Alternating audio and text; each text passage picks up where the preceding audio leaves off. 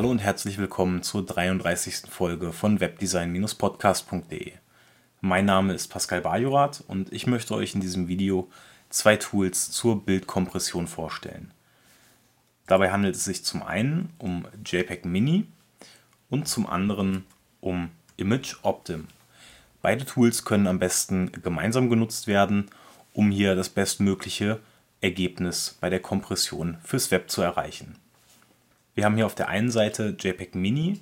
JPEG Mini akzeptiert, wie der Name es schon sagt, ausschließlich JPEG-Bilder. Das heißt, PNG- oder GIF-Dateien können hiermit nicht optimiert werden.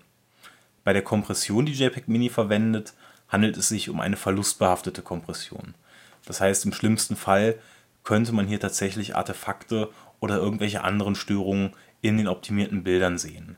Ich benutze das Tool aber mittlerweile schon sehr lange und ähm, kann hier durchaus bestätigen, bei meinen Bildern gab es noch nie etwaige Probleme, seien es Artefakte oder andere Bildstörungen. Mittlerweile hat es mich hier 25 GB gespart, was schon eine ganze Menge ist und die Qualität der Kompression ist an sich sehr gut.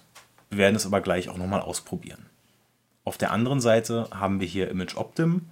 Image Optim hat eine verlustfreie Kompression, das heißt, hier gibt es keine direkten Einwirkungen auf die Bildwirkung bzw. auf die Pixel, die das Bild beinhaltet. Hier werden Metadaten und ähnliches wegkomprimiert bzw. entfernt und eben der Speicheralgorithmus überarbeitet. Ansonsten hier ein weiterer Vorteil, wir können neben JPEG-Bildern auch noch PNG- oder GIF-Dateien mit Image Optim optimieren. Ich habe hier auf dem Schreibtisch drei Dateien vorbereitet und die können wir jetzt gleich einmal optimieren. Vorher werde ich mir hier allerdings ein Backup dieser Dateien anlegen. Dazu kopiere ich mir das Ganze einmal in einen Backup-Ordner und dann haben wir hier gleich zum Vergleichen eben noch einmal die Originalaufnahmen.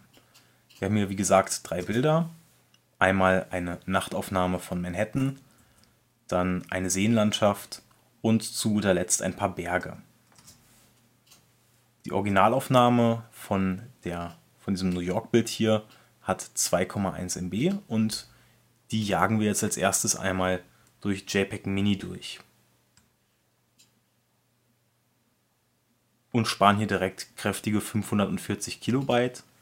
Können hier nochmal schauen, haben jetzt also 1,6 MB und können hier prinzipiell auch direkt den ersten Vergleich mit den Bildern, mit den Originalaufnahmen anstoßen machen wir das einmal ein bisschen größer auf.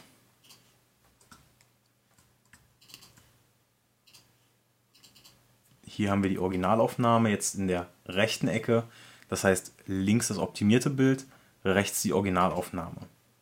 Meiner Meinung nach sind hier keine großartigen Unterschiede mit bloßem Auge zu erkennen, die in irgendeiner Form auf eine beeinträchtigte Qualität hinweisen würden kann hier gerne etwas genauer schauen, aber für die normale Verwendung im Web sollte das hier absolut perfekt sein. Ich schließe beide Bilder wieder und jetzt können wir das Ganze als nächstes durch Image Optim durchziehen.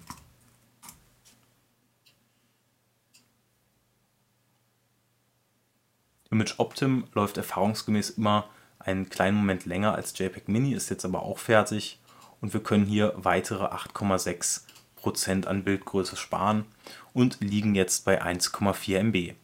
Das heißt, wir haben jetzt hier die Originalaufnahme, vorher 2,1 MB, auf 1,4 MB reduziert und das ohne sichtbare Qualitätsverluste.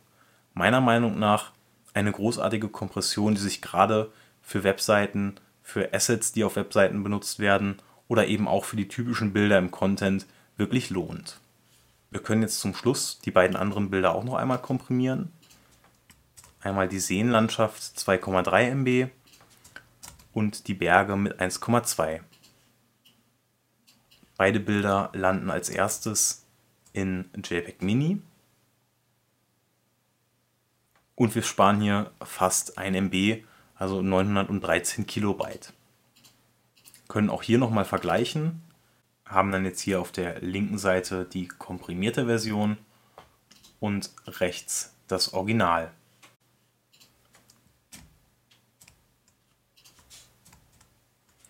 Auch hier meiner Meinung nach keine Unterschiede zu erkennen.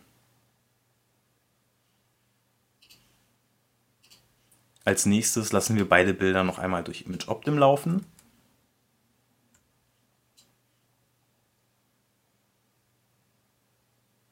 Auch hier ist jetzt wieder etwas Wartezeit angesagt. Das erste Bild ist fertig, das zweite auch. Und wir haben auch hier nochmal ein paar Prozent sparen können. Wir liegen jetzt bei der Landschaftsaufnahme bei 1,5 MB.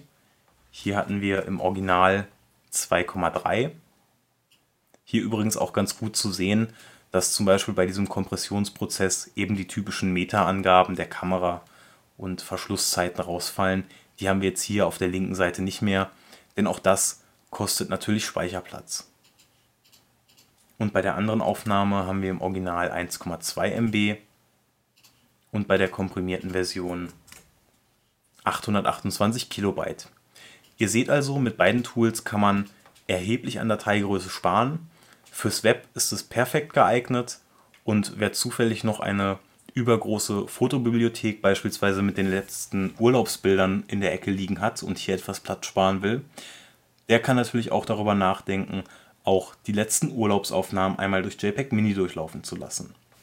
Ich wünsche euch auf jeden Fall mit beiden Tools viel Spaß und viel Erfolg. Ihr solltet sie auf jeden Fall einmal ausprobieren.